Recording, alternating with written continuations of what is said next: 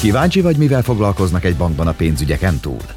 Hallgassd meg az Unicredit Bank podcastját, ahol ezúttal az ESG governance-el, vagyis vállalatirányítással kapcsolatos témái kerülnek terítékre. Kiderül, mi a dolga egy fenntarthatósági nagykövetnek, hogyan biztosítható a transzparens és etikus működés, és mit tehet a humánpolitika a fenntartható vállalatvezetésért. Unicredit Podcast. Mert a bank nem csak apró betű és kamatláb. Köszöntöm kedves hallgatóinkat, ez az Unicredit Bank pénzügyekről nyakkendő nélkül című podcast sorozatának legújabb epizódja. Témánk a governance és a compliance, csupa idegen szó, aki kalauzunk lesz ebben a világban, az Ljukic Nóra, Head of Compliance a banknál. Köszöntöm itt a podcastünkben.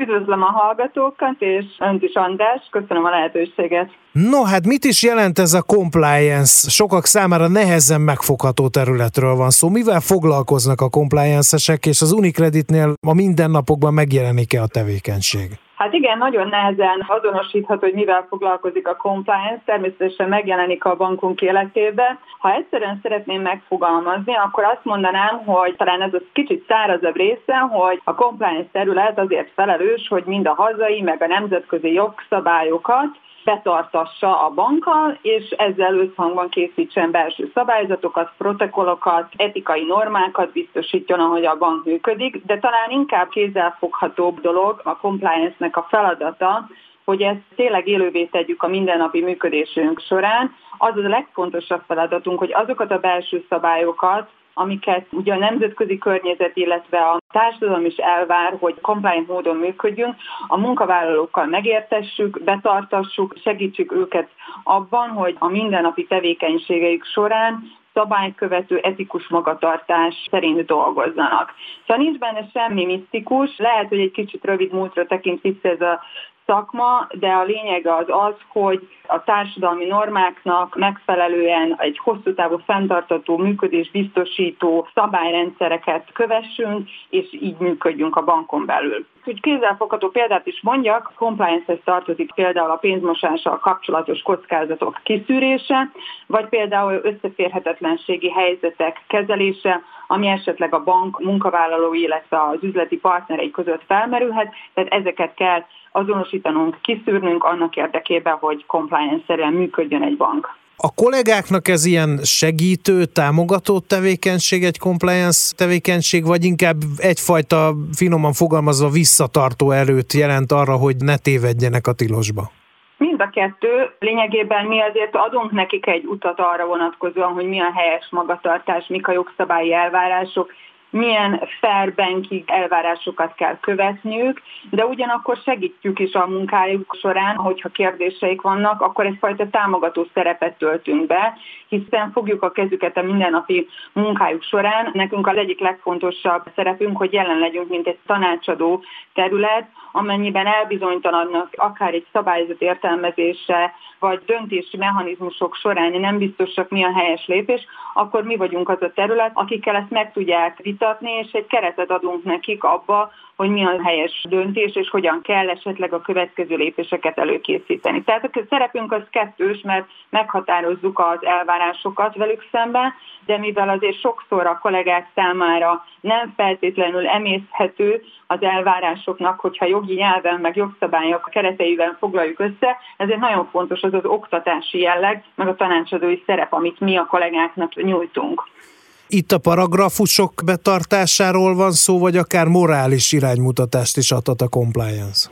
Mind a kettőről szó van, tehát alapvetően a paragrafusok értelmezése. Mi, amikor szabályzatokat alkotunk, nagyon törekszünk arra, hogy a paragrafusokat az üzleti modellünkre megfelelően lefordítsuk, tehát mi az, ami a bankunk számára releváns, ez a praktikus életben hogy néz ki, illetve a morális döntéshozatalnál is igenis van egy szerepünk, hiszen hogyha az ESG G lábáról beszélgetünk, itt a legfontosabb feladatunk az, hogy olyan erkölcsi elvárásokat fogalmazzunk meg, ami a fenntartható működést segíti, és ez a döntéshozatali mechanizmusokban is érvényesül.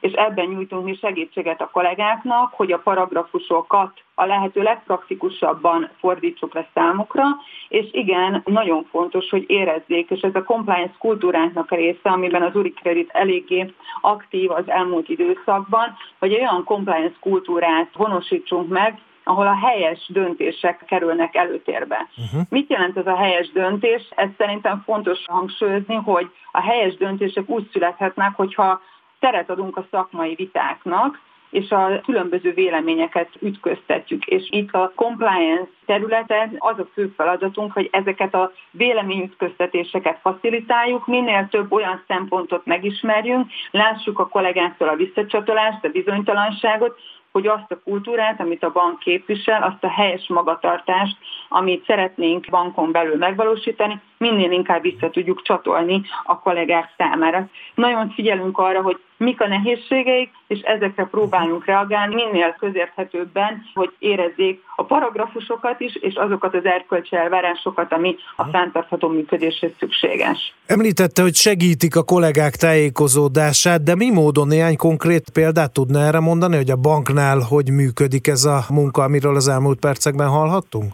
Több módja is van. Az egyik a klasszikus, nagyon sok tréninget tartunk a kollégák számára, különböző témakörökben, dedikált oktatásaink vannak, ahol teljes témát, akár egy pénzmosási kockázatok kiszűrésére vonatkozó témakört feltérképezünk, vagy oktatjuk, hogy hogyan kell egy összeférhetetlenségi helyzetet kezelni.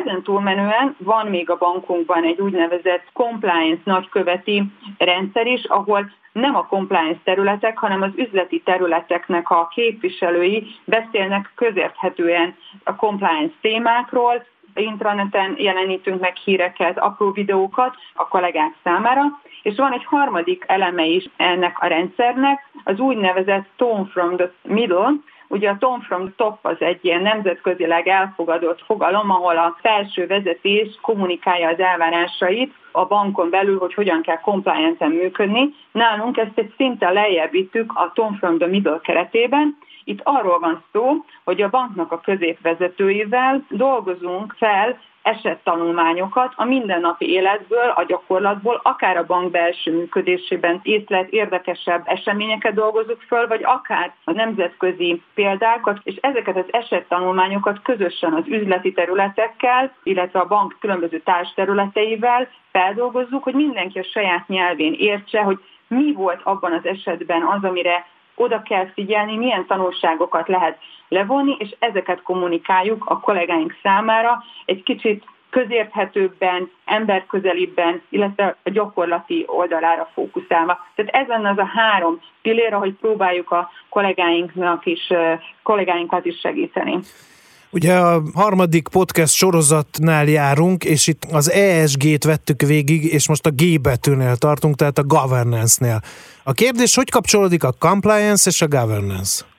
Hát ugye a governance az alapvetően egy bank életében, meg egy cég életében is mi úgy értelmezzük, hogy a felelős döntéshozatali mechanizmusnak a legfontosabb része. Sok szakmai anyag van azzal kapcsolatban, hogy mit tekintünk jó governance-nek az ESG tekintetében. Ha a compliance oldalról közelítem meg, akkor legfontosabbnak azt tartom, hogy milyen a bankunk belső működése, mennyire transzparens a döntéshozatali mechanizmus. Nálunk ezt a bizottságok formájára tudnám lefordítani, ha a compliance működést nézzük, akkor ezeknek az elveknek minden szinten érvényesülni kell. Tavaly az Unicredit bankon belül az új stratégia bevezetésével egyszerűsítettük a bankban működő compliance folyamatokat, illetve a döntéshozatali folyamatokat is egyszerűsítettük, kevesebb bizottságot hoztunk létre, ugyanakkor amit viszont szem előtt tartottunk, hogy ezek a bizottságok bár kevesebb taggal rendelkeznek, de sokkal diversifikáltabbak legyenek, sokkal több területről érkezzenek a döntéshozatalban résztvevő kollégák, ezáltal a szakmai véleményeket, illetve a nézőpontokat sokkal aktívabban tudják megvitatni, szempontokat tudnak ütköztetni, és ez a speak-up culture a része is, fel tudnak szólalni. Tehát azt gondolom, hogy egy compliance működésnél a governance szót meg kell ragadnunk, akkor ez a legjobb módja, hogy olyan döntéshozatali mechanizmust működtetünk, amelyben érvényesül a diverzifitás, illetve az átláthatóság, egyszerűbb működés. Csak egy egyszerű példát hozzak ezzel kapcsolatban, egy ilyen döntéshozatali struktúrában minden olyan szempontot figyelembe lehet venni. Egy példa egy hiteldöntésnél természetesen társadalmi elvárás, hogy a bankok ne finanszírozzanak olyan cégeket, amelyek nem környezetkímélőek, uh-huh. és egy ilyen fórumon, mivel több kollega vesz részt, más szemléletet tud hozni, ezeket sokkal jobban ki tudja kényszeríteni. Vagy amikor egy beruházásról döntünk, akkor azt is figyelembe vesszük, hogy az a szállító cég, akivel esetleg együtt szeretnénk működni, érvényesíti ezeket az ESG szempontokat. Tehát a G számomra azt jelenti, hogy olyan döntéshozatali mechanizmusokat működtetünk, amelyek társadalmi érdekeket szolgálnak, és hosszú távon a bank érdekeit is szolgálják. Ez teljesen értem, és teljesen világos. Az viszont nem teljesen, hogy ezeket a szabályokat, legyenek akár paragrafusok, akár morális szabályok, ezek le vannak fektetve egy dokumentumba, amit meg lehet nézni, akár egy kívülállónak is, hogy ezekhez az elvekhez tartja magát adott esetben az Unicredit Bank? Van erről report, hogy mi történt compliance téren az elmúlt évben? Szóval ez így dokumentálva is van ez a tevékenység? Természetesen. A belső szabályozási rendszerünk az nagyon részletes, de a transzparencia jegyében ezeket az elveket, elvárásokat a honlapunkon is publikáljuk, a vállalati honlapunknak az ellenőrzési rendszerek oldalán minden olyan információ megtalálható a nagy közönség számára, ami által meg lehet győződni arról, hogy a bank milyen elvárásokat támaszt és mit tart etikus működésnek. Abszolút azt gondoljuk, hogy a transzparencia az egyik legfontosabb eleme a compliance működésnek, illetve a felelős vállalatirányításnak. Van etikai kódex, korábbi beszélgetésekben szóba került, ez is ennek a része? Abszolút az etikai kódexünk ennek a része. Pont most újítottuk meg az etikai kódexünket, amelyekben még hangsúlyosabban megjelenítjük azokat a vállalati értékeket, amiket mi képviselünk. Természetesen ezeket is a nyilvánosság számára elérhetővé tesszük. Uh-huh. Mennyire érzékelik a kollégák a mindennapi életben? Tehát vannak-e olyan területek, amit így ki tudna emelni, ami már ezen elvek szerint szerveződik, és ennek már lent a kollégáknál is a mindennapokban érezhető hatása van? Én azt gondolom, hogy Unicredit oldalon nagyon szerencsésnek mondhatjuk magunkat, mert szinte minden területen jelen van ez a működés.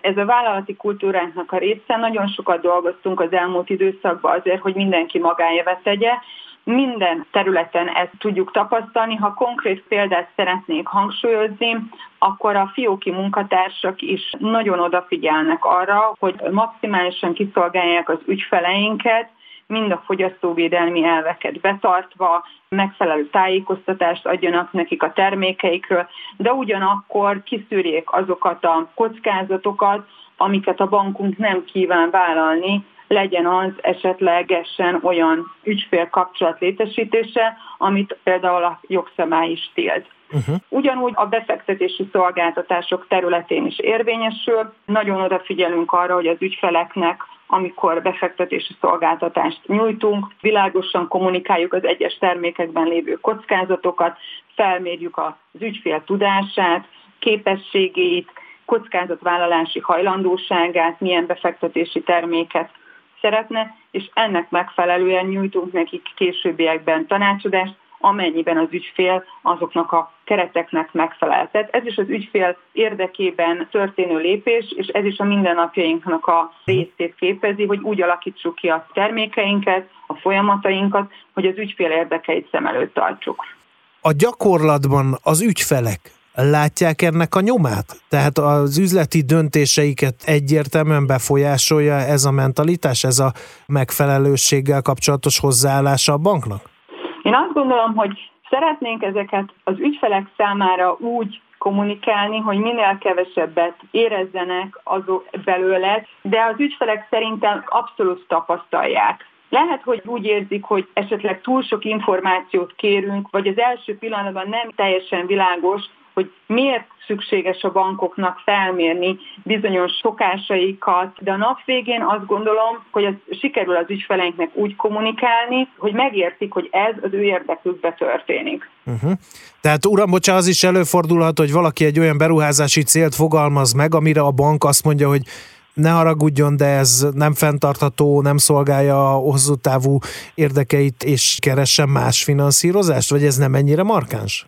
Szerintem az ügyfeleink is annyira tudatosak már Aha. az első területen, hogy keresik azokat a megoldásokat, és nyitottak a bankok szakértelmére, és tudunk az ügyfelek számára olyan információt adni, amivel az ő saját belső döntéseinket is segítsük. Hiszen főleg ez az a társadalmi elvárás is a bankokkal szembe, hogy figyeljünk a szociális hasznosságra, és valahol mi a kapuba vagyunk, feladatunk ezeket a döntéseket, az ügyfeleink döntéseit is facilitálni. És igen, amennyiben az ügyfél tényleg olyan finanszírozási konstrukciót, vagy olyan beruházást szeretne, ami nem felel meg ezeknek az elvárásoknak, akkor sajnos azt fogjuk mondani, hogy ez a mi belső céljainkkal, etikai normánkkal nincsen összhangban. Uh-huh. Akkor innentől nagyon hangsúlyos az utolsó kérdés, hogy hol lehet megismerni ezeket az elveket egy külső szemlélődőnek, aki esetleg azon gondolkodik, hogy együtt dolgozik az Unicredittel, hitelért folyamodik, stb. stb. Őt előre tájékozódhat valahol erről? Hogy mik az Igen, elvek, ahol... amihez neki is tartania kell magát? Igen, a saját ESD jelentésünkben is megfogalmazzuk azokat az értékeket, ami mentén működünk, ezeket a honlapunkon el tudják érni az ügyfeleink. Hát nagyon szépen köszönöm. Governance és Compliance, erről beszélgettünk az elmúlt percekben. Liukics Nórával, Head of Compliance az Unicredit Banknál. Köszönjük szépen, hogy itt volt és elmagyarázta mindezeket, okosabbak lettünk. Köszönöm szépen a lehetőséget. Minden jót kívánok! Tisztelt hallgatóink, Önök az Unicredit Bank pénzügyekről nyakkendő nélkül című podcast sorozatát hallgatták. A moderátor Mihálovics András volt. Tartsanak velünk, jelentkezünk hamarosan. Köszönjük a figyelmet a viszontlátásra!